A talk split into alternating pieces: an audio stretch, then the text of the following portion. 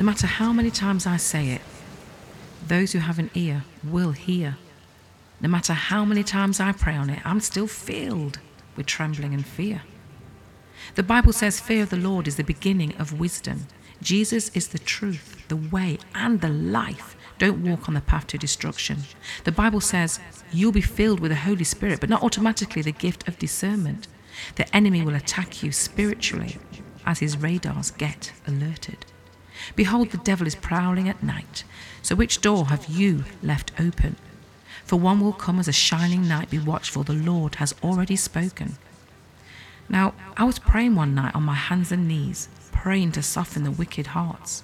I was praying that God could help me, but I just didn't know where to start. Now, prophecy must be fulfilled, and that's what the Bible tells me. But it doesn't help sometimes when you're trying to spread the word of John 3:16. Every day I wake up, I see the news, but all I do is read in between the lines. Prophecy fulfilled again and the loss of so many lives. I don't mean in the physical or the effects of this disease. I'm tired of switching on the news, so I ignore the world and I read. It took me a while to understand what the words of the next line meant.